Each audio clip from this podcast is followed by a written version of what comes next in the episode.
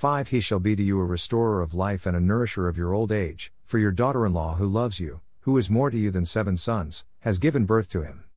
Ruth 4:15 The bitterness and disappointments Naomi had experienced from the death of her husband and sons was now replaced with great joy and security for her future as well as for Ruth. The inheritance of her deceased husband could now be passed on to the child that Ruth would bear through her union with Boaz.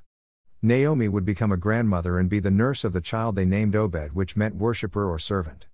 God had heard her cries and answered her by bringing her back to her home country and providing a husband for Ruth and children that would be born through her marriage. Naomi was a blessed woman because of the faithfulness and love Ruth had shown in returning with her to her home country and taking care of her. God rewarded both of them and gave them the desires of their hearts. God cares for each of us in whatever circumstance we face in life.